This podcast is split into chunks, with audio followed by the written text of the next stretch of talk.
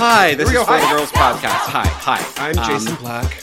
and I'm Nick Westrate, and this is a podcast about uh, queer people, L people, G people, B people, and T people, and uh, how they love divas.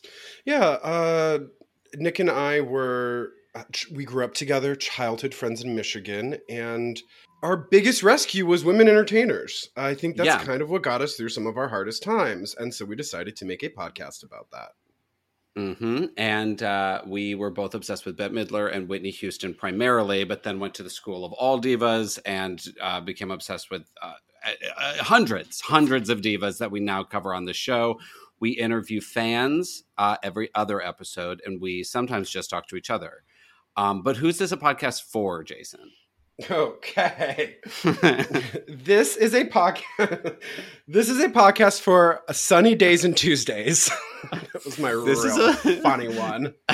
this is a podcast for lead sisters. This is a podcast for girls band camp. This is a podcast for soft rock icons. This is a podcast for uh, for the people who really enjoyed hanging out and growing up with their siblings and then wanted to make a career off of that. This is a podcast for all the daughters of Agnes. you got more, bitch? Well, Jason this- was like, this week I have a lot of them. I had three.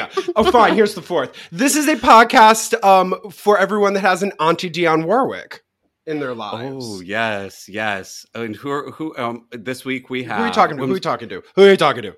We are talking to Louis Virtel, comedian, writer, and host of one of our favorite podcasts, Keep It. And who are we talking about, Louis? Who's your diva? Hi. Uh, we're talking about the uh, maybe noted non diva, but diva nonetheless, Karen Carpenter. Which, yeah, she probably wouldn't say diva, huh?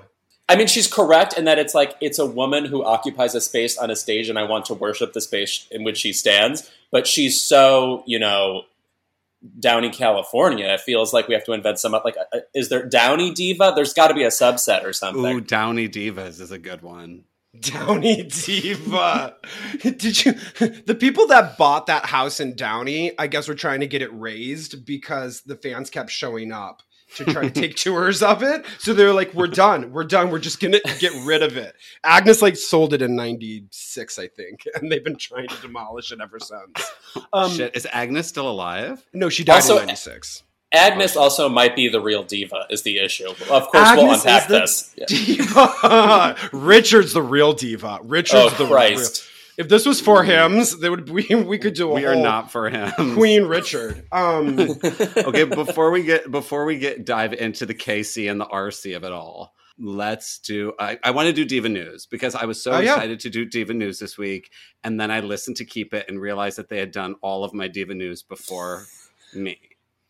Because this That- week we had Folklore come out, we had Olivia de Havilland died, and you guys talked about them both perfectly. So I mean, no, I mean, I, I'm emotionally bereft because of both of them. Um, but uh, which one more? uh, uh, d- definitely Olivia de Havilland more because, like, you still. uh, Like I find myself having to explain who that is still to like a random person who sees the headline, and I like it's like first of all like Gone with the Wind alone should like say something to you, but the idea that I have to explain the idea of a Montgomery Clift movie or Errol Flynn. It's just it's a lot to have to tell a newcomer, and I, I would just prefer to only talk to queer people about Olivia de Havilland. welcome, you found your space. Mhm. Um, I feel I realized today when I was thinking about her that she, like uh, Melanie Wilkes, to me is the original anti-hero, at least in my life. That I realized I was like, my sister was so obsessed with that movie, and she was a real like Scarlett O'Hara girl, and you know those girls are out there.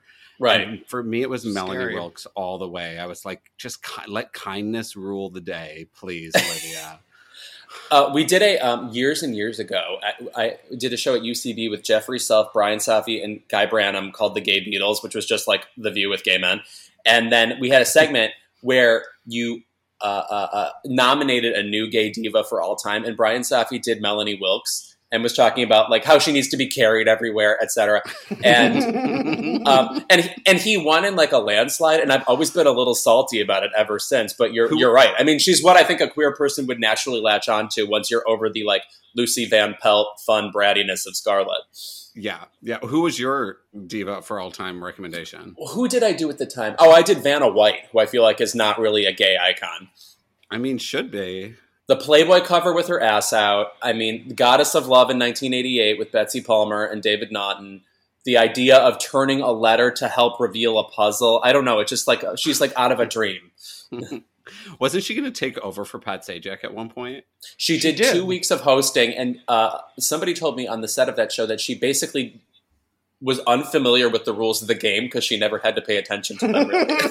oh, I love that. That would be my favorite job. Um, uh, to just that actually sounds so nice because I can't pay attention to anything. But yeah, they're shooting again. I think they're shooting next week. But Jeopardy Correct. and Wheel of Fortune, yeah.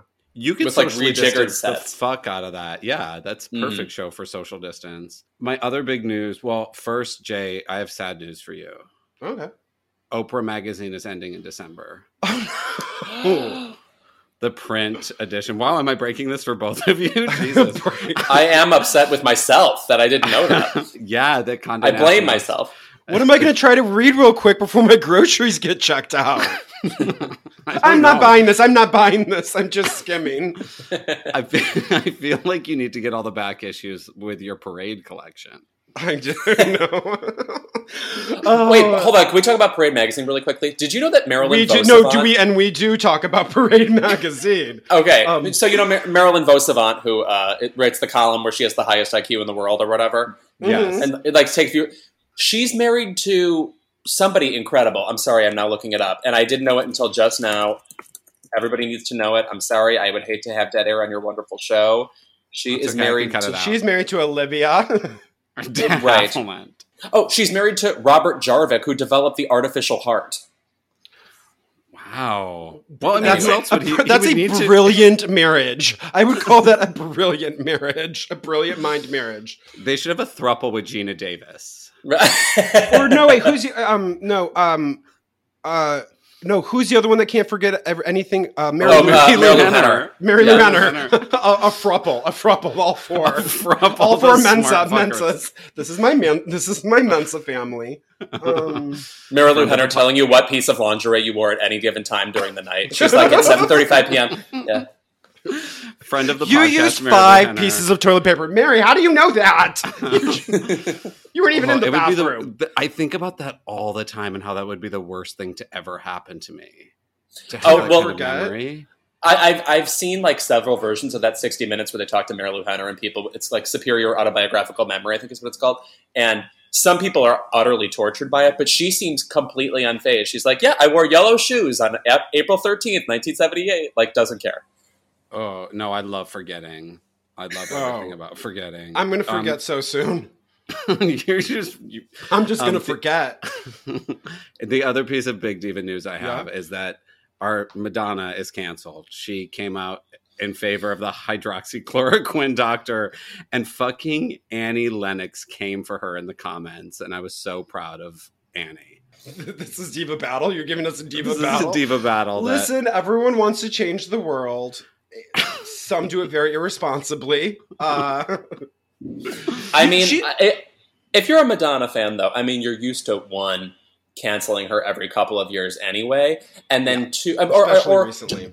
yeah, or just like having a bone to pick with her, right? Like, because the whole point of Madonna is, well, that was outrageous. I don't know if I like that. Two years later, I liked that. You know, like like you do kind of end up like seeing where she's coming from, unless it's something like this where it's just she's clearly alienated from the universe and is like clinging to large font memes to pretend she understands where anybody is coming from. oh, it's horrifying. She's listen. She's doing stretches with her very young dancer boyfriend. That takes a lot of time. She's Is she still with that guy? She just did like a video with him recently before the before her co- before her doc before Dr. Madonna came on the scene to uh, solve. I kind of want to take Instagram away from all divas. I hate it. Like I hate what it did to Glenn Close. I hate what it's doing to Madonna. you want a diva free Instagram? I want di- I, divas should only be on Twitter. I will Um, say what always has just disturbed me about Madonna on Instagram is just the punctuation. Like, is it Madonna like a like a I don't know about Mensa level person, but like a brilliant person, right? She's super witty and super uh Yeah. A Funny, perfectionist too. yeah, Like a perf- perfectionist. so it's like where does that come is- from? Yeah. I agree. It's like an aesthetics free zone for her. Like she loses all aesthetics. She doesn't But, have you- to think but, about but maybe you could wrap it around Martha Stewart because to me that's probably my all-time greatest is when she does a food snap of her like beef stroganoff half eaten on a plate. So that Well, that's she- Martha Stewart done broke Instagram this week with um her pool selfie. yeah, she broke then, yeah. Oh, It that was was such good beautiful. news. It That was, was good. really good. It was it really was. It was the good news, I think. And and when she uh, responded to Chelsea Handler, who had like a, a kind of funny take on her picture with, "I think you're a little young to be doing this." Just like Martha is so ominous every time. Just who is who is that casually ominous? I had to like do so many background checks to be like, did Martha say fuck? Did she really say fuck? I thought that I thought that was a big news of it all. I was like, this is someone someone has gotten on her account because I just really wish I was part of Martha Stewart's staff and that I was living with her on that compound in Connecticut right now. her detainees. so that's not, with her detainees. Oh. another meal for my detainees. 148. I'm like, girl, girl. Uh, Do you have yeah. diva news, Jay? Well, I don't know. Maybe I'll just we'll just kind of fluff it up. What I I did watch something very seminal for the first time last night. Um, just kind of easing off of my Karen bandwagon that I've been just um luxuriating in for over a week. You know, just we're going to be talking about the Todd Haynes. What's the superstar on the Patreon? But I watched um uh, the one of Todd Haynes, I think, second film called Safe from 1995 with Julianne Moore, and I think it's one of I think it's one of the I don't even know how to say it greatest strangest things I've done during this whole time. I made it sacred, so I only looked at my phone five times, and I got really involved with it. It's I I can't wait to talk about it. Have you seen it, Lewis? Yes, I- I've Todd Haynes is the weirdest person for me because So there weird. are movies he's made that I would call five star movies. Like I'm one of those Carol queens who's like just obsessed with Carol for all time, and then I'm Not There is one of my least favorite movies ever. And then there's a whole bunch of movies in the middle. Like Safe to me is like a four star movie, and then Velvet Goldmine's three, and then Far Yeah. from Heaven's three, and you know, etc. Yeah. So like, I can't predict what level he's going to give me at any given moment. no one's I seen have- that movie called Wonder Wheel. oh, Wonderstruck, yes. oh, yeah, Wonderstruck. I don't even know what that. What is that? it's he did that with Julianne Moore in like 2017. Mhm, Is it mhm. about a kid with a helmet? No, but then he also did that one. Then he also did that one recently about the polluted water with Mark Ruffalo. Dark Waters? Oh yeah, Mhm. I Dark want to watch Waters. it. I I saw some uh, article that was like I should have done Haynes- Safe and fucking Dark Waters back to back just to get Double myself real- yeah, double I mean, you have feature. Anne Hathaway in a wig again, which is one of my favorite moods. Is Anne? in a Oh wig. sure. Yeah, but Uh, uh, when, I, when I when I interviewed Anne Hathaway once upon a time, I forget what it, it was for some bad movie a couple of years. Song to Song. Does that sound familiar to anybody? no. Uh, sh- I said I was like, we ended up talking about Rachel getting married. I was like, and the hair in that movie. She goes, oh, that's my favorite hair. So, so oh we, we were on the same page. I was lucky. we had Carrie O'Donnell on this podcast talking about Rachel getting married. It's a really good episode. Everyone should go back and download it and rate. and we obsess subscribe. over that hair. That hair is everything in that film. Kim, Kim with a Y. Carrie O'Donnell is very obsessed, particularly with a woman taking a drag with a jagged haircut. Like that's everything he is. And that's a- his, yeah, that's that's his whole milieu. And a Um, but yeah, head. we we're going to talk about that on the Patreon today. We're going to talk about Safe, the Todd Haynes, well, no, uh, Superstar, the Todd Haynes movie, and we're going to talk about the Karen Carpenter story, starring friend of the podcast Cynthia Gibb, and that was um and we yeah we have a patreon. We've covered sybil season one. We just covered angela lansbury's exercise video positive moves.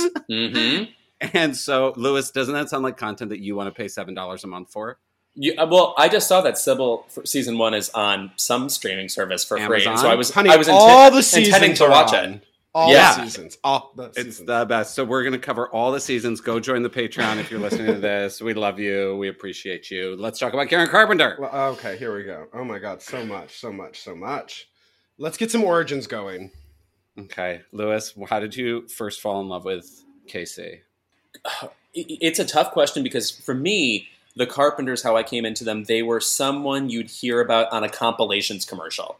So I was maybe like 10 or 11, and I came to pop culture like a little bit late. Like, I'm somebody who didn't know about buying CDs until I was probably in middle school, really. And I remember I have I have three brothers, all straight, and, and they look it. They just they look like they play hockey. That's my people. Um, Where are you from? I'm from a suburb of Chicago, which is like big Michigan. If you guys to to level with you, mm-hmm. and I remember like in kind of fighting with my brothers or teasing my brothers, we would sort of sing the Carpenters songs because we had heard them in the commercials, like taunt each other with the lyrics some of the time. I feel like and Richard then, would be so proud of you that you found him through a commercial. He'd be like, "You yeah. do all my best music, all my best music." Which is actually the part of the the Karen Carpenter story where they that a viewer might actually get something from watching, like, "Oh wow, he saw a bank ad." And, anyway, um, but um, it was through that, and then eventually, I be, you know, I, I, I got into people like um, when I became like a gay teenager or whatever, like Madonna and Liz Phair and Aimee Mann, and then finally, I returned to the Carpenters just through hearing their music and realizing, oh, this is a voice that competes with the the voices I really love. Like Aimee Mann, for example, is like has a sort of sarcastic alto, and Karen has an alto that's. I'm not saying they're they're alike, but there's something similar about the way they they uh, convey a lyric. There's both know? something sad. There's something heart, yeah. there's something heartbreaking and and storytelling to both of their voices. Like I get a lot Correct. three minutes from both of them and like unadorned, right? There's like an effortlessness, mm-hmm. I think, to the to the sadness or the level of emotions that they kind convey. of like you're singing in a closet or something, you know, like just recording by yourself, almost intimacy. Yeah, uh, right. Like, uh, intimacy, they do not have to force. Um, and uh, so I got like the compilation album that everybody gets, and for a long time I subsisted on that because the Carpenters are they're like ABBA in that way. Like if you just own yes. ABBA Gold, like that's a satisfying fandom right there. Like you you'll you're set for years and years and years. But after a while, she just became the voice that go that like bur- burrows further further into your brain, into your spine. You realize like no other voice sort of hits that like emotional clarity that um, the concentration in what she does all of these things like the intensity just builds and builds over time i think for the fans like you, like I, I, I, was part of a Carpenter's documentary that's that uh, filmed uh, just before COVID, and the oh. guy who, if you know Randy Randy Schmidt, who wrote uh, Little Girl Blue, um, he's the mm-hmm. one running the documentary. I said to him, I was like, "So do you just listen to the Carpenters casually?" He goes, "Yes, of course, all the time. Like you don't lose this; it keeps going, you know." Right. and um, uh, so that was really the beginning of it. And then, of course, I, I, I, bought everything. I, I used to have Carpenter's posters all over my house. I, I, dropped one and the glass broke, so I have to get it back up. But um, you're uh, wearing uh, yeah, a Carpenter sort of shirt right now. Oh yes, I have several all the time. That Car- Carpenter's is the closest thing I have to like a brand. I would say. Like if, if I and, and what's nice is if, if I'm like if I'm out anywhere, someone will point and be like, you know what? I got to see them at the Forum in 1974, and then you have a conversation about that. It's so nice. You should do a remake of My Brand is Chaos, but My Brand is Carpenters. Yeah. so I was trying to I figure do. this out. Um, my my origins um, with the Carpenters. I I and I was calling around some, some girlfriends because there was a time in the aughts that I was playing the Carpenters non-stop. I mean, for me, the Carpenters are very. What season to you are the Carpenters? Oh, that's interesting. Because I feel like for me, it's a fall to Christmas easy peasy. You know, right. you slide right into the home run of the Christmas album from Sad mm-hmm. Girl Fall to with your pumpkin spices and and you get and, and you just and you slam dunk it. So that to me, so that so listening to it in in the summer, I was like, well, I can I can do this. I can.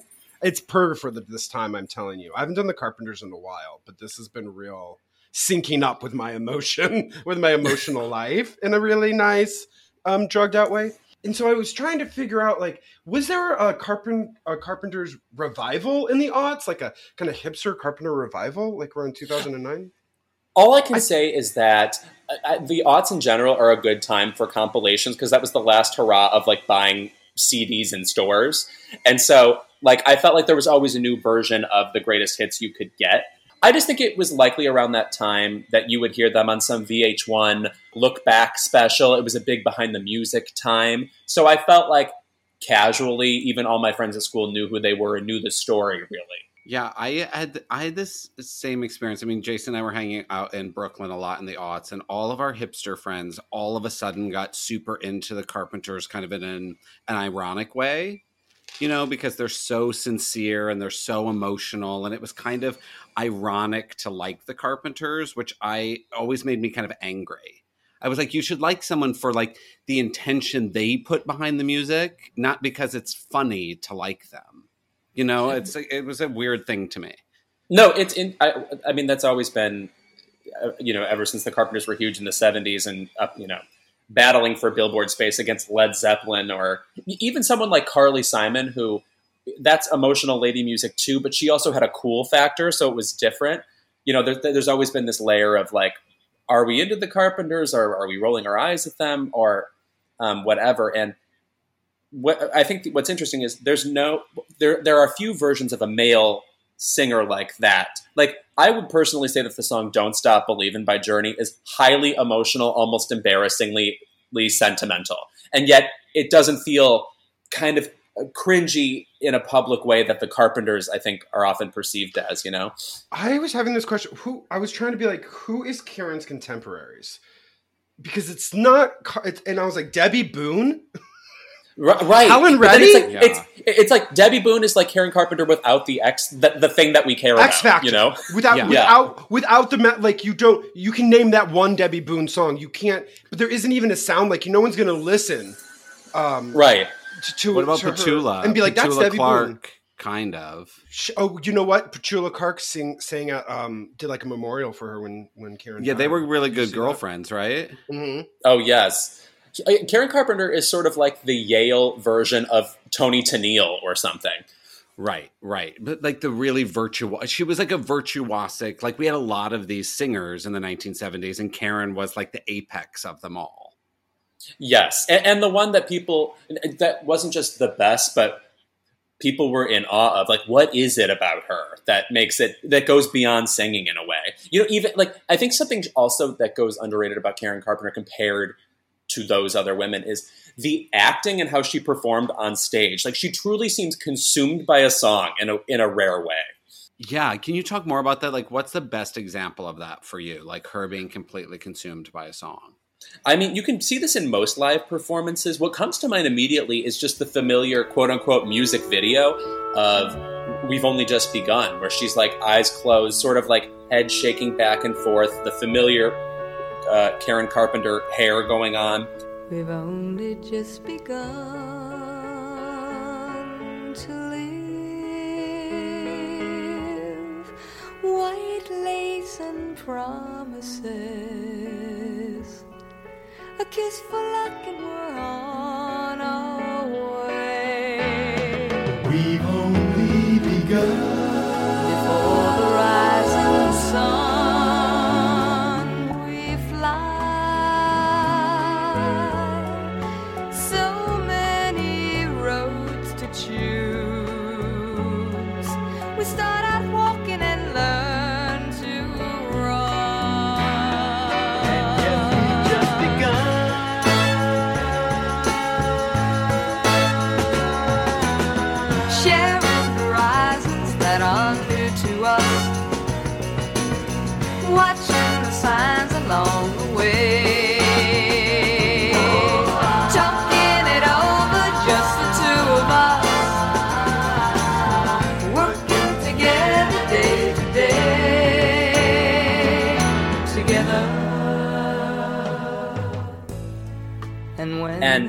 you know, it's a song that's soaring on a Partridge Family like melody, feels uh, quaint enough.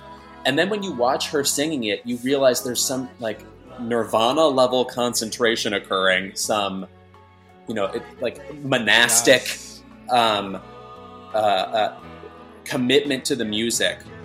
And we can get now into the connection between her and Richard, but you, you just realize that there was a a version of perfection that only the two of them understood and can only get from each other, which was sort of a very ultimately tragic bond. White lace and promises. I cannot get that out of my head for an entire week. That that line is the way that she the way that she constructs around that line is it, it, it just it cements in your goddamn brain. Like Karen Yeah. Cement has we cover so many divas, and the way that her her readings are just I don't know how to say impeccable. Um, but it's like I think you're you're really sexy. right. Like, why she- is it sexy too? the way she like wraps around a vowel? Like why? White lace and promises. You know, it's like it's like there's like three vowels in there. You know, when the way she Mm. says, and it's like each one is a diff, like a slightly different emotion that has all of those things in it. It's like slightly sexy, slightly sad, slightly optimistic. It's you know, uh, my friend Karen Tongson. I don't know if you've read. She wrote a book called Why Karen Carpenter Matters. I- yes, this book is incredible. I've just re- read pieces of it. It's incredible. she articulates things about Karen Carpenter that I truly felt would never be articulated. So I really recommend people um, read it. She's an awesome person. Just in Did it just come out But- right? Yes. Um, but she talks about how even under Karen Carpenter's sad songs, there's the curve of a smile, and I think that's part of the the magic of her is like to bring up that Pixar movie Inside Out. Like it's like the the, the emotions combine in a strange way ultimately that feel poignant and real. because it's this, I love the idea of a curve of a smile as opposed to a wink and a nod because she's never it's not a joke.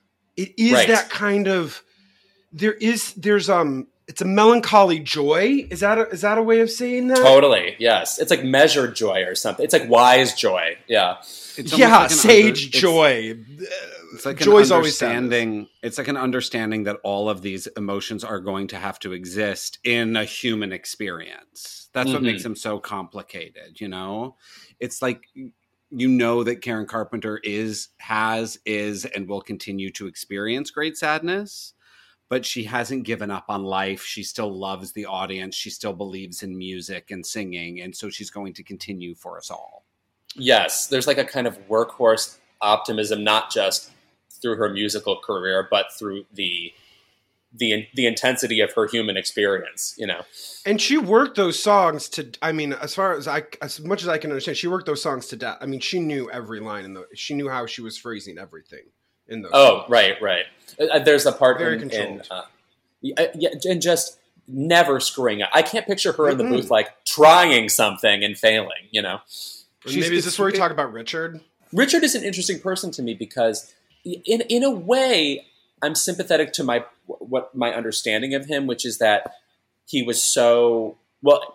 At, at first, what people probably don't realize on a general public level is that it was kind of supposed to be all about Richard, right? Like it was the Dick Carpenter trio, and he was like the obvious musical prodigy who went to Yale. And Karen sort of tagged along and became obsessed with the drums through him, and then sort of accidentally this world class vocalist that they truly seem to have stumbled upon accidentally, truly. But, and he obviously became this brilliant orchestrator, brilliant producer, and sometimes songwriter. Too often a singer for my liking. But oh, uh, it always is a shock when there's a Richard track on the album. Yeah. I'm like, oh, here, here he comes. but he seemed to nurture Karen's gift and understand her voice in a very methodical way, while also not really ever grasping how much humanity was spilling out of her at any given moment. I mean, that's what what is apparent to fans, and I think he maybe understands that intellectually. But there's always been a distance between him and her true power. I would say. Linda Perry is on is on one of the doc, uh, four non blondes is on one of the Carpenter's documentaries, and she's talking. She talks about Richard's gifts, and she uh, she says uh, that it's simple. That actually, like the orchestration and production is simple, but no one can actually recreate it. Like that, he was on the level of Brian Wilson. I would I would say like he gives me um Lindsey Buckingham vibes that he really knows the shape and the world of the song that he's and the wall of sound that he's creating and he's really confident Yes. in in that in the perfection of that of what he can do and it's so i love that idea that it's it's simple it sounds it sounds easy but basically no one can actually redo it Yes. I I mean, also just, I mean, the, the production itself deserves, I mean, extreme kudos. If you listen to like the versions of Close to You that existed prior to the Carpenters ones, I mean, it's like, it doesn't seem like a magical song to me at face value. And then it becomes this, you know, Car- Carpenters like t- intense monastic experience, you know, that you didn't think was possible.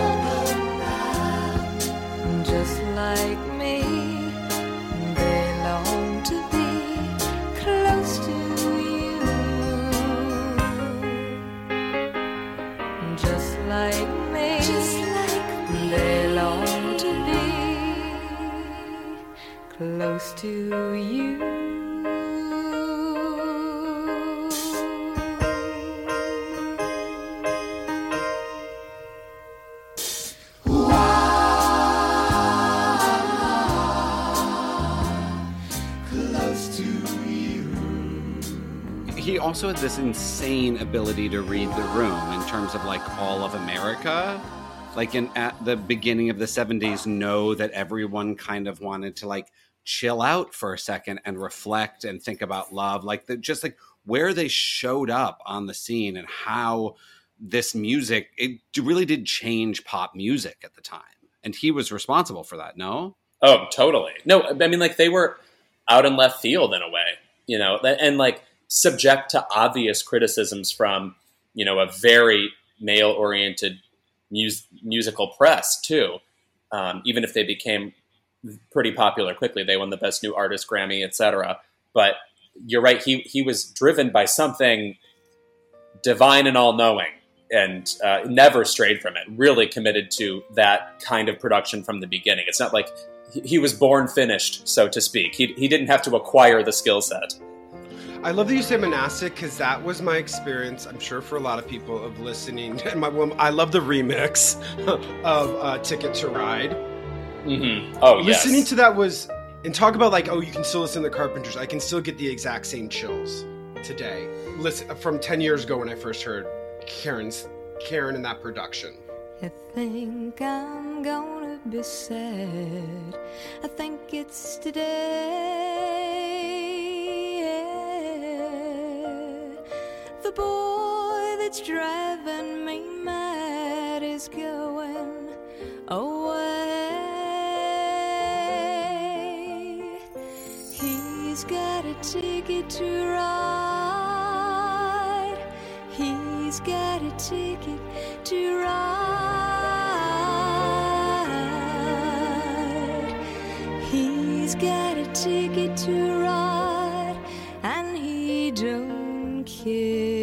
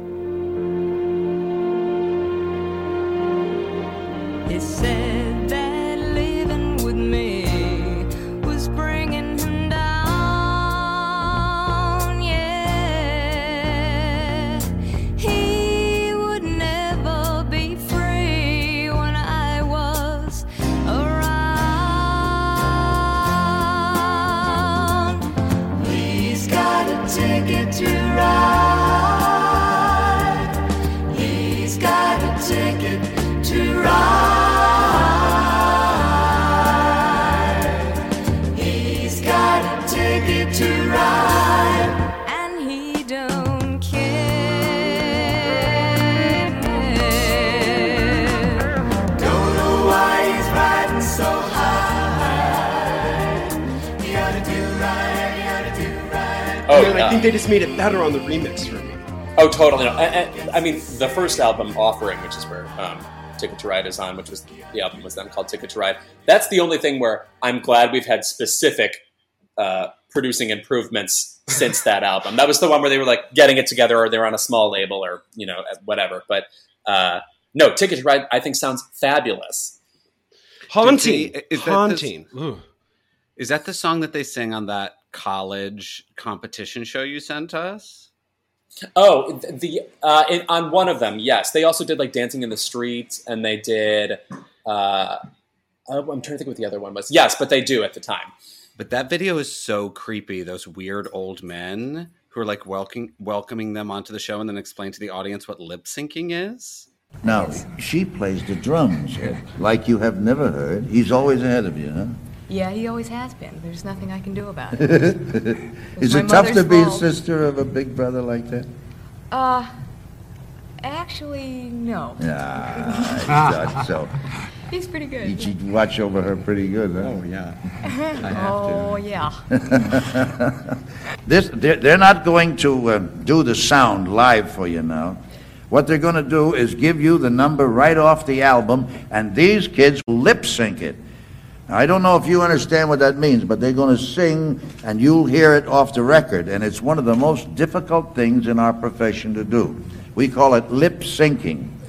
I mean, when you when you look at any old video of like, let's say a celebrity woman and from the '60s to the '70s, I'm not saying this is confined to this time. The questions they are confronted with are just fucking shocking. Like we we we talk about Jane Fonda as like a firebrand. Look at the fucking questions Jane Fonda got at that time from any fucking member of the press. It is disgusting what women had to put up with. it's great and the one ugh, it's amazing watching karen muddle through on this because she's like 17 years old 18 years old right? and handling these like creepy old men with such aplomb and humor and just steeliness you're like oh you're you're gonna i was like oh you're gonna be okay i mean she wasn't but Right. I thought You're she right. She could handle that anyway. That was also around the time uh, after she made this appearance with uh, Richard, and they, you know, won the All American what is it, college show, something like that. Um, John Wayne wanted her to play the Kim Darby role in True Grit, and she uh, tried out for that. How wild is that? whoa Whoa. Ooh, got a snack on that for a second. That would be crazy. oh That- i'm so i'm so glad she got to stay away from awful awful john wayne I know, right, exactly. Who knows what he could have done to warp them even further? Yeah, or she would have ended up in some weird. She would have ended up in like a Roman Polanski film. It would have been a totally different. I mean, huh. I mean, you kind of with Karen, you're like, I'm so glad it all happened the way it did because we got all this music, but I also wish it hadn't happened the way it did. Right. The, now looking back at her story, there's this e true Hollywood story like inevitability to where her life went, even if there's nobody else in music history who or in rock history on that level this happened to. It it, fe- it feels like the pieces have fallen into place. Like I understand how it happened now, but it's it's so the tragic level of it never ceases to amaze. Well, you know what? I had, I had, a, I had a, I had kind of a very interesting experience with all this, and I'm trying to, I can't, I couldn't come up with many other examples, but it's Richard who controls the legacy, and has controlled the legacy since '83, and kind of controlled the output of that legacy.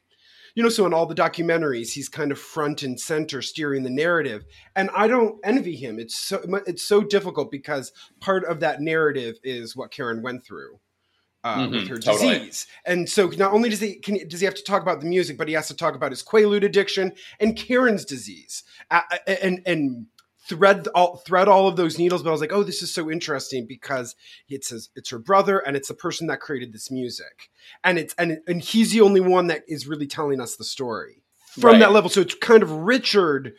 It's Richard's control, and I found that so fascinating about how we honor, honor our dead. And, and and also on that level, I mean, he's given enough interviews about it that he's, for example, super knowledgeable knowledgeable about anorexia and and knowledgeable about the Quaalude situation and about the factors that led to Karen's death and and and about her humanity through it. Something I, I am I'm happy he emphasizes is all right. Karen was going through a whole lot, but she also was somebody who had fun. She was also somebody who Yes. was living and up to you know up to interesting things and it's like in, in an you know in the uh, second half of the 20th century so many names like marilyn monroe or judy garland or whatever it, it just we do fetishize the sadness of it and I, I appreciate him for sticking up for the fact that she was the goofy person who by the way was so obviously goofy if you watch any of these variety specials you can tell she's having so much fun being a total cheeseball up until the end Okay, wait, here's my question. Okay, so you were talking about her performances. So do you prefer in front of or behind the drums? Both of you. great question i'll let you go nick I mean, I'm just obsessed with that video you sent me of her playing the drums. I had never seen that before. The It's- joy, the joy in her She's face. so joyful. It was. It's just. Ah. it's that thing. You're like, I don't even give a fuck about the drums. I never knew I loved the drums. I didn't know I was a drums gay, but apparently I am a drums gay because just like when you watch someone that happy to do something, I have goose flesh all too. over me because she's just so joyful that she turns into two Karen Carpenters who have to play two different drum sets.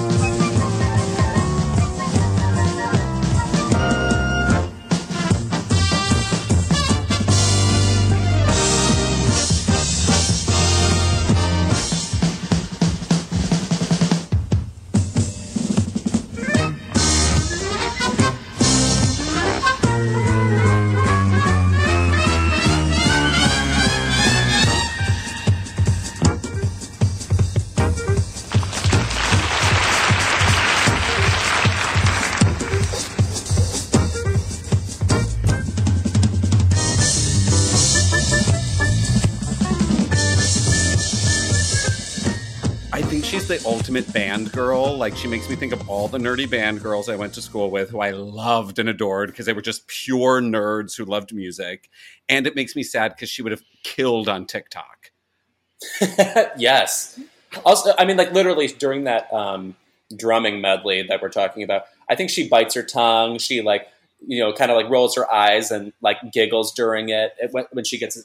I don't. I, I don't know drum terminology. I'm trying to describe what she's doing, but um, no. The, the, the joy coming off of her, the the clear virtuosity coming off her. She's like, "Isn't it crazy Oh. that I can do this?" It's so amazing. I mean, watching anyone do something that virtuosic, it's and I just wish they would have found a better way to keep her behind the. I mean, I love her out front. I'm obsessed with her little bird claw around the microphone. Like I love her out front. But I do wish they would have let her stay behind the drums because that's what she wanted. But you also just don't get. I mean, how many do we get of drummer singers, like drummer lead singers? I mean, there was Robbie Robinson of the band, but like, how many others were there? You know, that that Yeah, like Phil Collins. Like, Phil there's not many. Collins. Yeah. Mhm. so Ringo it's- Starr. They, they kept being like, we can't see her. She's too small with her big drums. I was like, I can see her fine. I mean, it maybe isn't as dynamic, but when she does get out, and then later when she does become really comfortable, it's absolutely so charming. And the bat, and because they did it right a lot for the ballads, she was they were like, got to do this for the ballads, honey. You got to sing Yeah, in front right, of that right. drum kit. I really, I mean, it adds another level, right? when she when she is stepping out. Yeah, when she steps out in front and does a ballad, it's so Well, no, again, yeah, and that's what that that uh, calls to mind her amazing acting ability. I, these songs are so well acted. I think like a, a song that everybody knows that has my favorite Carpenter vocal moment and that I always appreciate seeing live is in uh, Rainy Days and Mondays. The way she says "funny" and "funny," but it seems that that part. The way she sings "funny," it's like it actually is humorous to her. The level of tragedy going, like there's like it. it, it Does it she kind of go up everything on funny? Does she go up? Yes. on funny. She kind of like brings that note, that note up to up, up, like lifts it in a really interesting way. Yeah, yeah. Funny, but it seems I always wind up here with you. Nice to know somebody loves me. Funny, but it seems that it's the only thing to do. Run and find the one who loves me.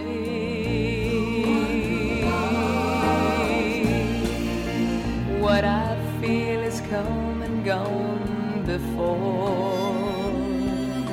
No need talk it out. We know what it's all about.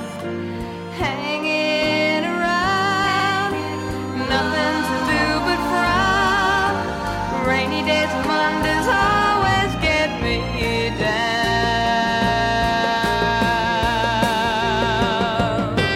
she she plays like the, the light humor in it, the, the the the resolving a human emotion of it. There's it's just so it's so deep and so, uh, but again, unpretentious.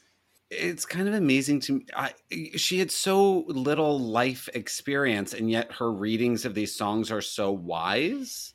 And that's such a I like. I can only like ascribe that to Jesus. I guess I don't know. I thought for years No. they were Mormon. For years, I was like, the Carpenters Mm-hmm. are are full blown Latter Day Saints. and that's why it's always insane to watch her duet with wild legends. I mean, Perry Como, Ella Fitzgerald, and you never for a second when you watch her perform with these people think, oh, she's outmatched, or she doesn't know who she's up against, or you know, these two people have nothing in common. Ella Fitzgerald is looking at Karen Carpenter like, Jesus, how is this happening? There's a somebody I'm longing to see. I hope that he turns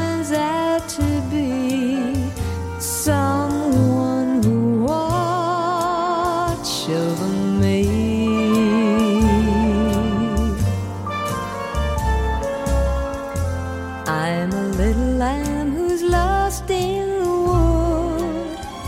I know I could always be good to one who watch over me.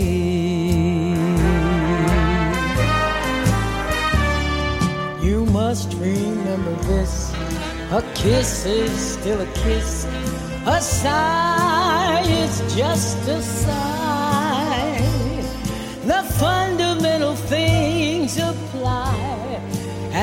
Time goes by.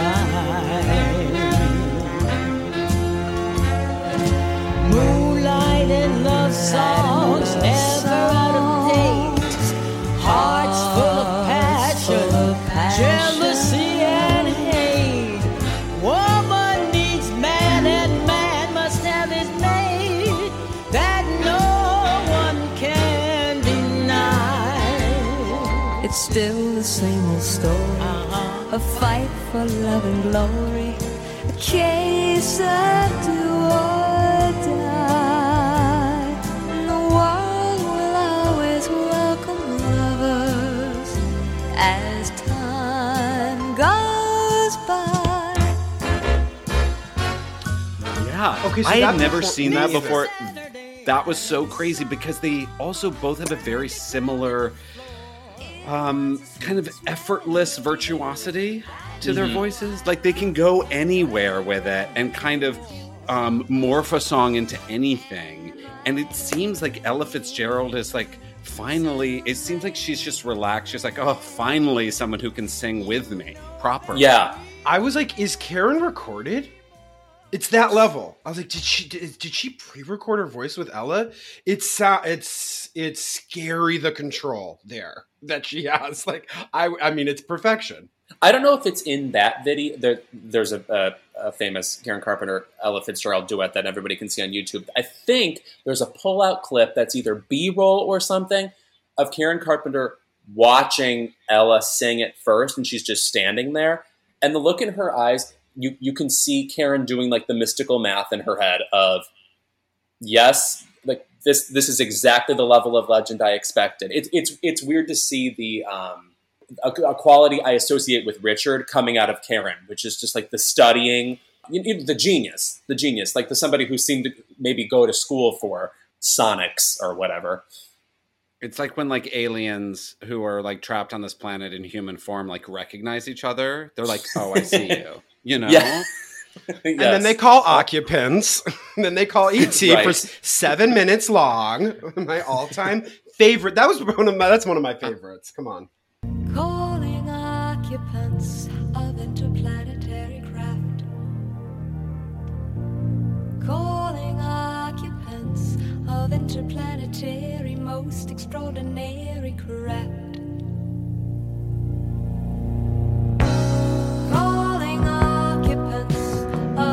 Of craft. Calling occupants of interplanetary It really is a wild cultural moment. You're talking about calling occupants of interplanetary craft from Oh, 77's Passage. Yes. Oh, from Passage, three month released three months before um, uh, Close Encounters, so they were on that beat before Right. before anyone. Well, that, I was telling Nick about this. Passages is just an album that I did not know that well. Besides that song, and I was not ready for the "Don't Cry for Me, Argentina" moment. Don't cry for me, Argentina. The truth is, I never left you. All through my wild days, my mad existence, I kept my promise. Don't keep your distance.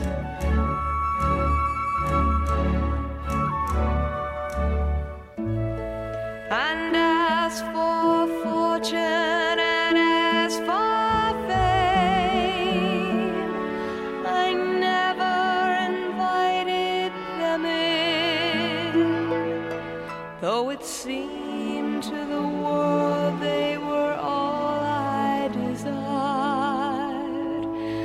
they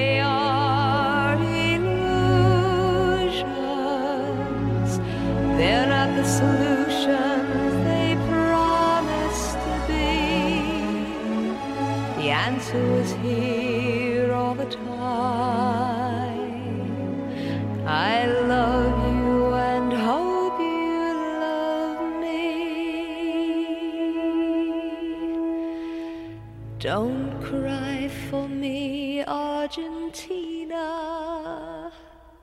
Oh right, there are a couple. Car- there are a couple carp- uh, uh, covers in the Carpenters' oeuvre that are just make no sense. Like I don't, I personally don't need to hear Karen cover "Desperado," for example, but that one is very, very strange. I feel like there's a whole podcast that we have to do about divas that just jump on the same song for like three years, and like everyone is releasing the same track, like Mhm. in very similar ways. You know, Karen's isn't that different. I, anyways, that's that's How long? How late? How late after Linda's did it come out? Like maybe a year. It was I think seventy five, the Desperado, and Linda's was seventy three. Wow. Uh, Well, that- Karen, yeah, wait, Ka- yes, uh, uh, you're correct because it was on the Horizon album and that's '75. Yeah. That, which brings me to, I mean, this is the time for me to discuss it because our diva covered Karen's superstar. Oh, I didn't even our think diva about Bette Midler. Mm-hmm. And these two reads are so different because I'm so used to Bette's superstar, obviously, because she's my diva. But Karen's is so pure and there's this innocence to it, and Bette's is so deeply sexual. And Right. It's And it's a an- sexual song. It makes sense, you know. Wait, you yeah, know the and Karen right? just takes the sex kind of out of it. Long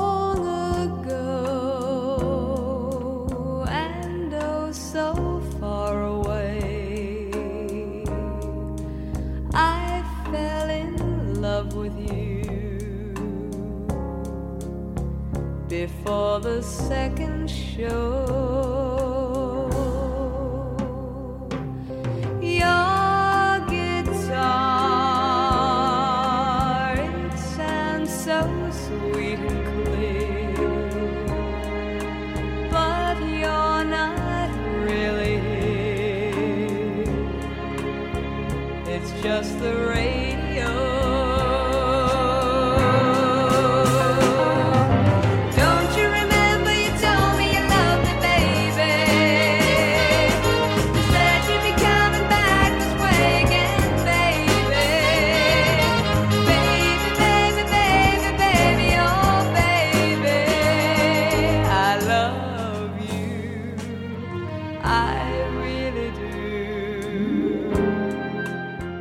origins to this story, right? I don't know. Richard, uh, Richard, Richard, who cannot sleep. That's where he gets all of his great ideas. Is at night. Watching Um, TV. He was watching um, Johnny Carson, and he saw Bette Midler perform perform Superstar uh, live before she before she before the cut came out, and so then he took it to Karen because he was like Karen could slay on this, and then Oh, Karen shit. and then it was Karen's hit.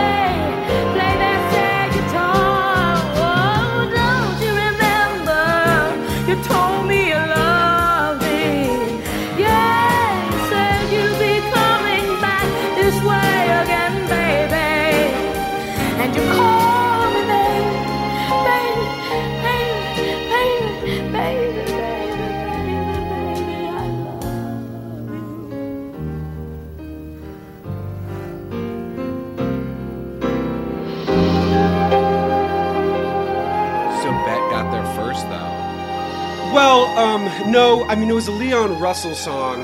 I don't know if Beck did it first. Um, I, I, I mean, I think it's the same thing. It's like it's a good song, so everyone's kind of clamoring for it. I just, do you know? Yeah. What? So, what's your take on Super Circo Head Battle? I'm somebody who is in one of those embarrassing lyrics comprehenders. Like I'll I'll think I knew something for years and I was totally wrong. I have the story with my Always. mom who who was who was very um my mom was a very James Taylor, Carly Simon oriented person in the early 70s and she would have been 18 around that time so she was knew the Carpenters. One time we drove back she dr- picked me up at college and we were driving home and I said to her I was like, "Oh my god, mom, I always thought the lyric to this song was you're coming back a swinging baby." as opposed to what I know it is, which is you're coming back this weekend, baby. And my mom's driving and she goes, It's this way again, baby. and, and we were I was we were like, what song I- are we talking about? yeah, I was, too, I was like, like, wait. I was crying so hard laughing at how stupid I sounded that we actually missed an exit and ended up in southern Illinois, which you don't want to end up in. It literally went on and on. I love that that was your mom. That your that that's your your mom's humor. It's like I misread that Karen song. We're gonna drive off the road. Would you, Jason and I growing up, I had this friend named Robbie, and I remember when we were listening to TLC, and he looked either at me or you, and he was like, "It's Me. don't go Jason Waterfalls. It's a guy's name." That's the one time I DJ'd. I used that name. I used Jason Waterfalls, and then the guy I was dating, I was like, "Your name should be DJ Connor." I thought that was so funny. I thought it was. You were Oh gonna my be God, D- you so were funny. DJ Connor. No, and I was Jason Tanner. Waterfalls, and I wanted my boyfriend to be um, DJ Connor. I was like, "This is just funny. This is a play on words. This is so funny." Um, Jason Waterfalls is really uproarious. Like I'm holding it together. That is very, very. Um, oh, can I give you a low key bop of mine that I did not even realize before? I'd never heard the song before. My deep dive, Sure. Mr. Guder. Oh, oh, that's Mr. Guder is amazing. That album is amazing when they do it live. it is show stopping. My friend David Russell, who is Sia's manager, always talks about Mr. Guder, an all timer for them. Oh fuck! It's she wails on that song. I was like, I didn't know. I like had I had that on the repeat for a good three or four turns this week. And it starts out pretty um, light, like say Mr. Guder, and then it like goes off. Mr. Guder, say, Mr. Guder, may I have a moment with you? For there is something I've got to say, and please don't let it scare you away. Mr. Guder, say, Mr. Guder, I have seen you go through a day. Clock in at nine and roll out the door at five. You reflect the company image. You maintain their rules to live by.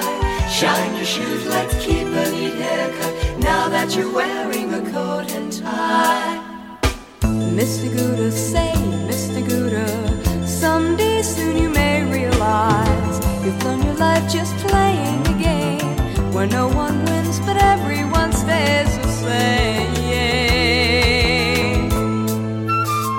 Yeah, it's got Mr. It's got Delta Dawn vibes to me. It's like a weird song with someone's name in it that you don't quite understand what happened to them or why we're singing about them, but it makes you really emotional. It's also the best of. There's a few Carpenter songs like that early in their career where they're singing about some mystery entity, like person, like Drew, Druscilla Penny or Eve, or like just like wh- who are these characters? And uh, Yeah. Mr. Guder's the one that actually goes somewhere. Karen's a dark goddess. You know, there's always Yes. some like what makes these songs magic is that these songs are I'm on the top of the world bops.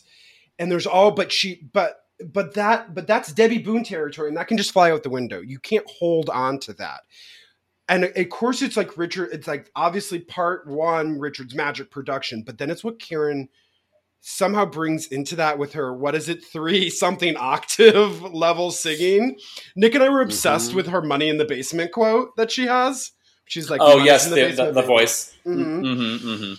It's, Oh, I was yeah. so obsessed with that. And Let Me Be the One is the one where I was like, oh, here's this was like that song is the money in the basement for me.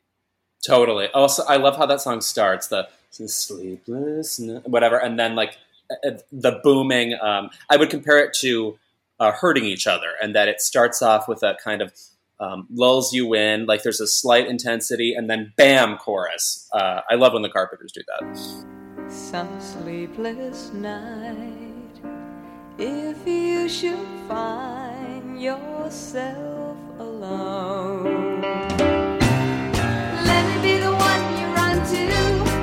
Let me be the one you come to when you need someone to turn to. Let me be the one to set things right when this old world's turned upside down. Let me be the one you run to. Let me be the one you come to when you need someone to need someone to turn to. Let me be the one.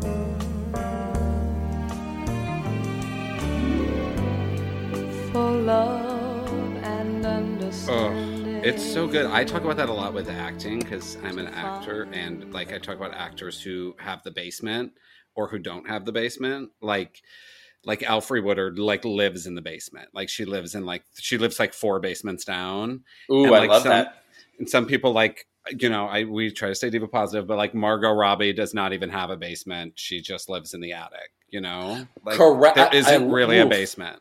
I love that for acting, and that's so specific because, like, for me, Margot Robbie is a capable screen actress, but doesn't like do it for me, which is what you're saying. Yeah, Yeah, it's like like Shelley Winters like dug the basement. Shelley Winters dug the entire basement. She had the bulldozer, she had the backhoe, she invented the basement. Well, I have a poster of Sandy Dennis behind me, and I don't know if she's in the basement, but I do believe, like bats in the belfry, she is flying around the attic. You know, Yeah, yeah. I think Sandy did. I think I think that Sandy had had a basement. I think she did. she Maybe was it was certainly like a, frightening. it was a storm cellar. she had to go outside to get to it, and it was windy. You know, I was thinking we never asked this enough, never enough um, about fandom and about you, you kind of coming out, being like, okay, this is where I'm at, at my level, and then meeting people, and then starting expressing that and sharing that love. Do you have moments of that? Have you? Do you remember starting to have moments of that where you're like, I'm, this is my person, like this is kind of going to be always my person. Well, what's interesting is I was highly in denial about being gay until the minute I was messing around with somebody. Truly, up until that moment, in a, in a Downey, California like haze, I just thought, you know, life was good and we love fast food and that's it. You know, like whatever. And um, I'm You still had that like basement that. locked. You had that basement locked, padlocked. yeah. you were like, I'm the not vault. going into it. Yeah, it's a cask of Amontillado, right? We're bricking it down. But because of that denial, I really had no shame about being obsessed with who I was obsessed with because I didn't think it was a read on me being gay because that was impossible, right? So uh, I was Mm. always super committed to people knowing Madonna was the best, that she, you know, was a god, that Karen Carpenter was, you know, deeper than the ocean. Um, and but uh, my, my girlfriends in high school were very um, into things like Weezer and uh, uh, Silverchair would come up a lot, and we would meet in the middle on things like Liz Phair almost, but even that required some pushing on my end. Um, So- the, cr- the cranberries, maybe. yeah, but like th- right, they could dial into that maybe, but for the most part, I was happy to just have my, you know, uh, uh, collage of ladies I was obsessed with, and they knew that about me. And then you know, whatever. I guess I'll just talk about Pinkerton for the fiftieth time with them. Oh. Did you listen to the um, "We Are the Carpenters" cover album from 1994? I think the Cranberries are on it. Dishwalla's on that- it. if I were a carpenter with um, Sonic Youth and stuff. And the, the the one that everyone knows is the the um, Superstar cover by Sonic Youth, but Mhm. there's also Sheryl Crow 4 Non Blondes. It's a real moment. What does Sheryl 19 do? I Show the solitaire, solitaire. Mm-hmm, mm-hmm. Mhm. And Dishwalla, gosh, I when I was in the closet, I Dishwalla was a big beard for me. Dishwalla. Mm. And my Yeah. Dishwalla CDs. I remember I don't be- even think there was more than one. I, you know, there might be just one, one only truly. I remember being there, being in this uh, uh, clothing store when they when they said they were going to go when they said God was a girl, and I lost my mind on my mom. I was like, think about that, think about that now. oh, you think about that. that was a real revelation for you. Oh yeah, I was like stamping around the Sears, being like, Which I know it now, I know it. when I was uh, uh, grew up in a Chicago suburb, there's a girl in my high school who got to be in the background of a Dishwalla video, and I remember like I remember that now because that felt so untouchably glamorous at the time. Like, what could that mean? Being in the background of a Dishwalla music video, and now I'm like, right? They Right. like they needed background or whatever. Yeah, it's so it's funny. background. Yeah. Between Dishwalla and Joan Osborne and um, Sinead O'Connor, like the 90s were so theological. Like pop music was theology. It was the end of religion, God, as far as I can see it. REM, they just oh, REM. boom, Fuck. Christianity's done. Um, Though you asked earlier, Jay, about the season for Karen Carpenter, and I realized listening to her right now that her true season is upon us. It's Judgment Day. it's like she is very end of the world soundtrack. Like all of the songs fit for the COVID world. Nuclear Winter is her season. Yes. Oh, I- I definitely- Nuclear winter. I definitely have a really pertinent note that says Karen is witchy. Karen is very, very witchy. Um, Yeah. do you know what I mean? There's she's ethereal. She is kind of there's something there's an overview perspective on her Mm. um, music that she's almost viewing it from on top and Yes. and telling a secret truce. Is that am I crazy? Am I out to lunch? No, I no. Again, that's the thing I think we're always trying to articulate about her is what is going on beyond singing here, which is to say, like, there's a hidden knowledge and and also empathy for seemingly everyone that I feel like goes unreciprocated. Like she feels Mm. like she she hasn't been accessed that way. Yeah, she loves she loves us, she loves humanity, and yet she is not truly loved. Right, right. And if she had been, maybe things would have gone differently. Um, I am so obsessed with the fact that I found out that she collected and amassed an enormous amount of Disney memorabilia in her Century City apartment. And Jay, I thought that was a very you move. No, you know what's even more of a me move is the hardest thing she ever drank was iced tea. And you can get a recipe for Agnes's iced tea, which is I, I'm okay. I'm I'm not reading it from the books, but I think it's instant tea, sugar, lemonade from concentrate, and a couple squirts of fresh lemon, and then you just mix that up, and that's Karen's drink, y'all. That's that's as hard as she gets. Fuck. I'm gonna make some. I made iced tea. This That's some. Agnes's tea. Oh, Agnes. we- Well, we'll talk about the goddess in the Patreon later. We're Um, gonna get into Agnes on the Patreon. What's your read on Karen's solo album? I just I didn't know about it, so I just got into it. Oh, that's interesting. Well, it's what's crazy is it's called the disco album, but there really are only two tracks that you would From the even 80s? remotely consider it. It's for, it was recorded in the late seventies with Phil Ramone, and then it was released Oh, that's right. posthumously in 1997. That's A right. Great time for disco. so she recorded it before she did Made in America. Correct. Okay, and then um, and they shelved the- it. Yeah, and all the studio heads were like, "We just couldn't release it. We just couldn't do it. We couldn't do that to Karen." And I Well, there are a couple of reasons for that. One, uh, obviously they didn't hear whatever single they wanted to hear, but two, Okay. like Richard was obsessed with, as they as is conveyed in the Cynthia Gibb uh, movie, that he controlled their sound, that he he he did feel a slight betrayal about it, even though he had supported her in some ways.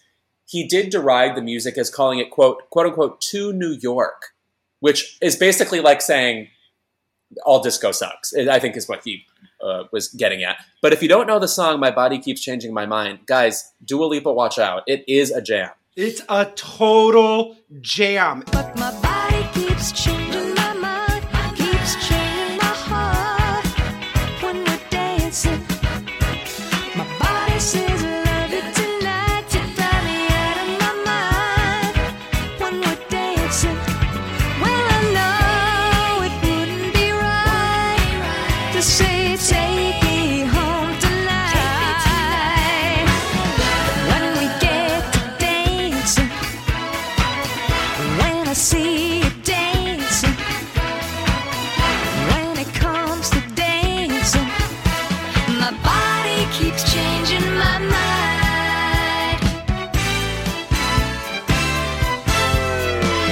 And controversially, I think it's better than Made in America. Uh, uh, oh, I think I might agree with that. I don't love the "It's Still Crazy After All These Years" covers, but yeah, I'm actually I kind do like that song though. I'm into that song. yeah, me too. It's like one of those songs I love hearing people cover. Yeah, because it's like Just like. American- It's just like reminiscing. Yeah. You're just like, oh, that's like sweet. Amer- I love like an American tune cover too. Like give it to me. Sure. I wish I wish Karen Carpenter would have sang American tune. That would have been amazing. It's interesting that Richard was so hard up because he released that. He then re- he then released it in '96. hmm Yes, ninety six. That's right. What? Give us some more I gems. mean- Yeah, do you want to Yeah. do some flops and bops? Oh, please. Okay, so we sometimes play a game called Flops and Bops where you can either give us a flop or a bop. That's the whole game. yes, girl. All right, and, and and Bop can be defined liberally, just as a song we do want to listen to. Absolutely. Or a look that you want to talk about or, or a moment in time. An interview, whatever. The bop that I want people to know about is from the Passage album. It's called Two Sides.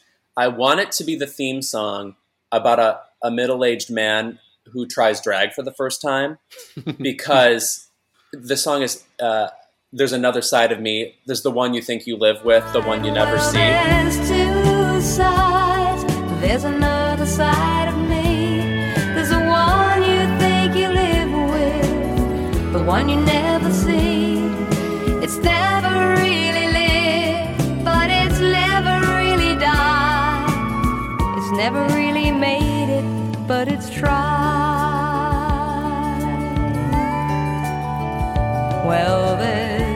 The chorus is so pleasant, but it really is laying bare the Karen Carpenter problem, which is I'm here for you, I'm a perfectionist, I do the job, and yet I am so lonely and alienated in this other way.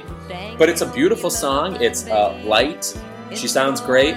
It's it's very shocking on the Passage album, which has all this other crazy stuff going on, as we talked about. The "Don't Cry for Me" Argentina, calling occupants, etc. Awesome song, one of my favorites. Crazy Quaalude album. I just cra- the intro to Don't Cry for Me is like five minutes long. It's like the intro to the Christmas album. It's so long and weird, and like. I, I, I, but I also think that's brilliant. He does so much orchestration around Karen's voice, before Karen's voice. It's so grand, and then Karen kind of comes comes in under it. I don't know. It's got one, Nick. No, yeah, Yeah, I've got a flop. Um, a flop. A flop for me is that the while I love that BBC concert, I think it's like the height of the incestiness between the two of them. Like there's always like a slight incesty vibe with like close to you and like like are is she singing it to him or is she singing it to us? And it's just there's a lot of incesty feelings in that concert that made me a little frightened. Sorry, what's the flop then? oh, the incest. Um, Incest is a flop for me. yeah. he really hated his album covers. Richard did, and uh, that one where they're like sitting on a on a. Do you know what I'm talking about? yeah, close to you. Mhm. Close to you, yeah. He was really anti that. Uh, he said it was, was like too pure or something.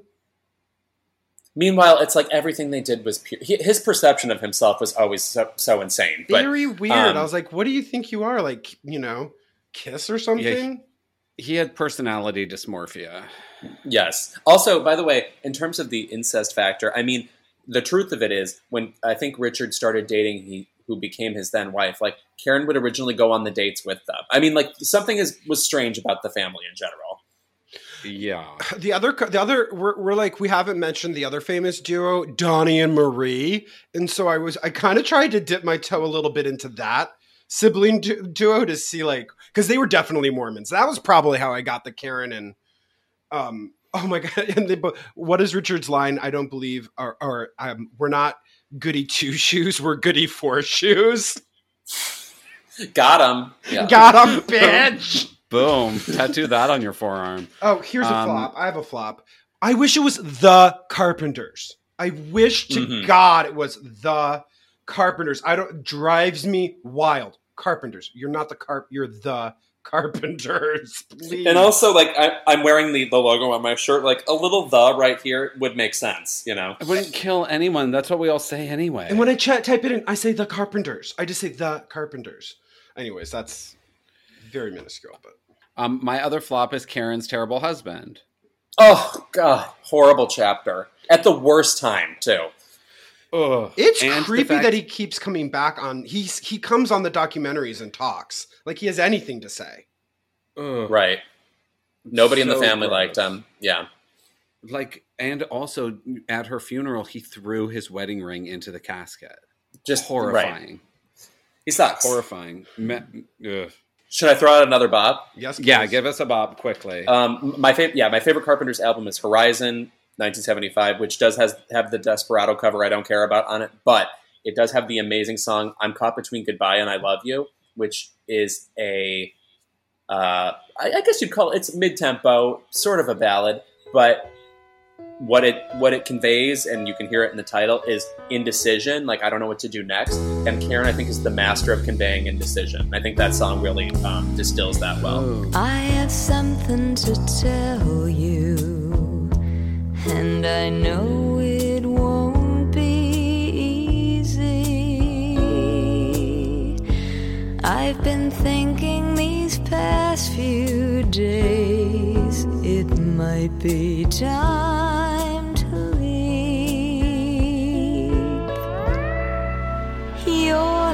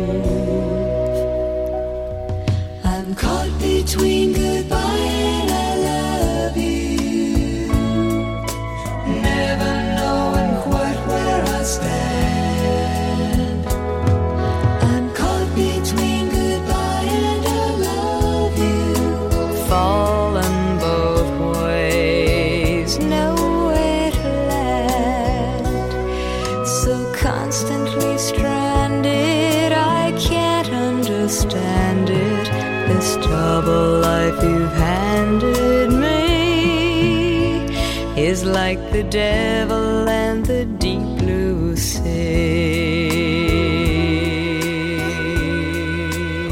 Can I add another word onto that? Sure. Ambivalence. Yes. And not ambivalence in the sense of not caring, but ambivalence in like being stuck between two feelings. Qu- You know? Quite, yes. And occasionally reconciling them, but like living between them too. I and I oh, just so you know, I only said quickly to get us off the topic of the car- terrible husband, not because we're under some time restriction or anything. Okay. I just all of a sudden was like, oh, I don't want to rush you. Um, I okay. Here's a bop from me, which is from uh, Karen Tongson's book, and this was really because I did like I did suffer a lot of diva shame when I was a teen or whatever, and I hid my divas, and I've kind of come like this whole podcast is a, a pride march for me with my divas, but um, Karen Tongson in her book Why Karen Carpenter Matters says through Karen, I came to understand that soft rock might not signal a weakness or a vulnerability, but instead announces a strength. Hell yes. And I was like, that is so beautiful to me. Like, how strong a woman do you have to be to sing soft rock? No, totally. Uh, I, I and we brought this up about Karen Tongson before. The insight she has about Karen Carpenter and the experience of listening to her and like how you carry the music with you are second to none. Truly, we have been waiting decades for this person to roll around and, and get this right. So, And also, like, what it means for her as a Filipino American, what it means for her as a queer person. Like, she's so specific about that stuff. It's really, really like the more I love it when something becomes so specific, it becomes universal. totally. This, yeah, the Carpenters had specifically had Philippines only singles or whatever. Like the song "You" by the Carpenters, which is not known here, is huge there. And um, uh, Lea Salonga once covered "You" in concert, which is a great cover. Oh, Lea Salonga's a huge Just a diva on minute. this podcast. we have to pause. Oh. Nick and I were going to do before all hell broke loose, uh, Christmas in July. But listening to, I always, I, I mean, listening to the Carpets Chris, Christmas album, one of the greatest Christmas albums of all time. We haven't really talked about it. Um, it's real fun to listen to right now in this heat wave. There's something real like, look, I'm fucking with my reality, even more so than I'm than I'm already living in. Uh, so that that was the album where my brother Mark said to me, I got him into the Carpenters, and he goes, "Wait, you're telling me there are songs Karen doesn't sing on?" like gypped, you know? I know, Yeah. I know. Because they do a Christmas. There's a you can do a Christmas, you can do the Christmas portrait, and then you can do the Christmas collection if you really wanted to have an LA 95 degree weather fun by the pool. Put that on. You'd be real Grimes or whatever. Remember when Grimes played like over and over back in the aughts? All I want for Christmas. Ugh. So yeah. Anything anything else you want to do for your fandom, Louis? Uh, me, Yeah. um, uh, just just know that you can jump in at any point. Truly, like a, a, a hits compilation is perfectly acceptable to own and uh, cherish, and gets you really into the narrative of the Carpenters immediately. Like you can't listen to this voice without being more curious about her. I, something I've been enjoying recently, like as I'm working out in my house and sweating in my living room, my least favorite activity is I will put on YouTube videos of people quote unquote listening to Karen for the first time. And truly, it is like I am listening to the first time when I put that stuff on. It's fun seeing people be like, wow, this makes me sad and happy. Like, really reconciling these fundamental things that we keep, that we Karen fans keep talking about. It's really fun. and of course get deep but i will have to say the singles um nine- 1969 to 1973 top three top two greatest collections of songs i mean front to back it is loaded so hard that it i mean it's perfection Right. i know that's No, like and- always a cop out to do the great to do that but it's it is truly i i really struggle to think of a better collection of songs I'm, I'm like shaking my head right now. I, it, you're right. It, it's just, it's so essential. I'm, I'm so glad I um, found them early in my life. so you could just keep getting deeper and deeper and Right. deeper. so we, Lost in it. Yes. Yeah, so we clo- we close out. Go ahead, Nick. No, you you go. I want you to go. You want me to go? So you're in your so you're sweating in your kitchen, and you magically have a phone with a really long cord, uh, so that you can walk all over your house and get into the coolest place. And uh, magically, that phone is connected to a to the landline of Karen Carpenter's. What was it? Um, Century City House. yes. and you're able to leave uh, her a message. And she's able to hear it. What do you say? Oh my god, incredible question. Oh my god, I, I can't. I, don't believe I've ever wept on a podcast before. I'm going to try not to. We'll see how it goes. Um, Hi, Karen. It's me, Louis. I just need you to know I totally get it. Everything you threw out, I was receiving it. Don't worry. I've spread it to every gay person who ever needed to hear it. I'm doing my best. I'm going to keep doing it. Uh, you rock. The dresses were always correct. You were the one who was right about that. The rock press was not, was incorrect. Uh, uh, we're still figuring out how great you were. One day we're going to get it, but we've got decades to go. Thanks for everything. I'll, do- I, I'm, I'm out here doing the good work. Love, Louis. You kept it together. You kept Oh, it that together. was beautiful. Never let He's them see you rocking cry. back and forth. He's rocking himself back and forth. He's taking I his mean, the idea off. of speaking to her is so crazy. I, I always say, like, Karen Carpenter would only be 70 years old now. And um, I should be I should be on my 15th time seeing her in Palm Springs. You know what I mean? But oh my uh, god, that would be know. incredible. Oh, thank you so much for coming on and sharing your beautiful and encyclopedic fandom of Karen. Oh, thank you so much for having me. I, what, what an intense pleasure. And you both are the best. My God. Don't ever stop doing this podcast. Don't worry, we neither of us neither of us have anything to do and we're trapped in our house. Perfect. And Louis is going to stay with us on the Patreon, and we're going to talk about uh, the Karen Carpenter story, starring friend of the podcast Cynthia Gibb and uh, superstar the Todd Haynes Karen Carpenter story. But thank you, Louis. Y'all have a Karen Carpenter summer. It's like a real sad girl summer right now, and Mhm. I I think that this is. Uh, but this will give you. This will. The whole point of all this is to get you uh, to get you touched into your feelings, and Karen's a great feelings uh, vessel for me. Yeah, just So- dive into your ambivalence and uh, have a great week. Wear a fucking mask.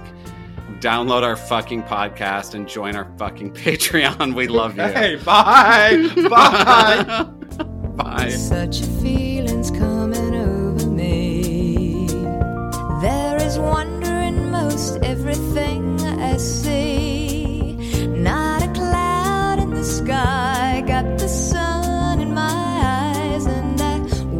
surprised if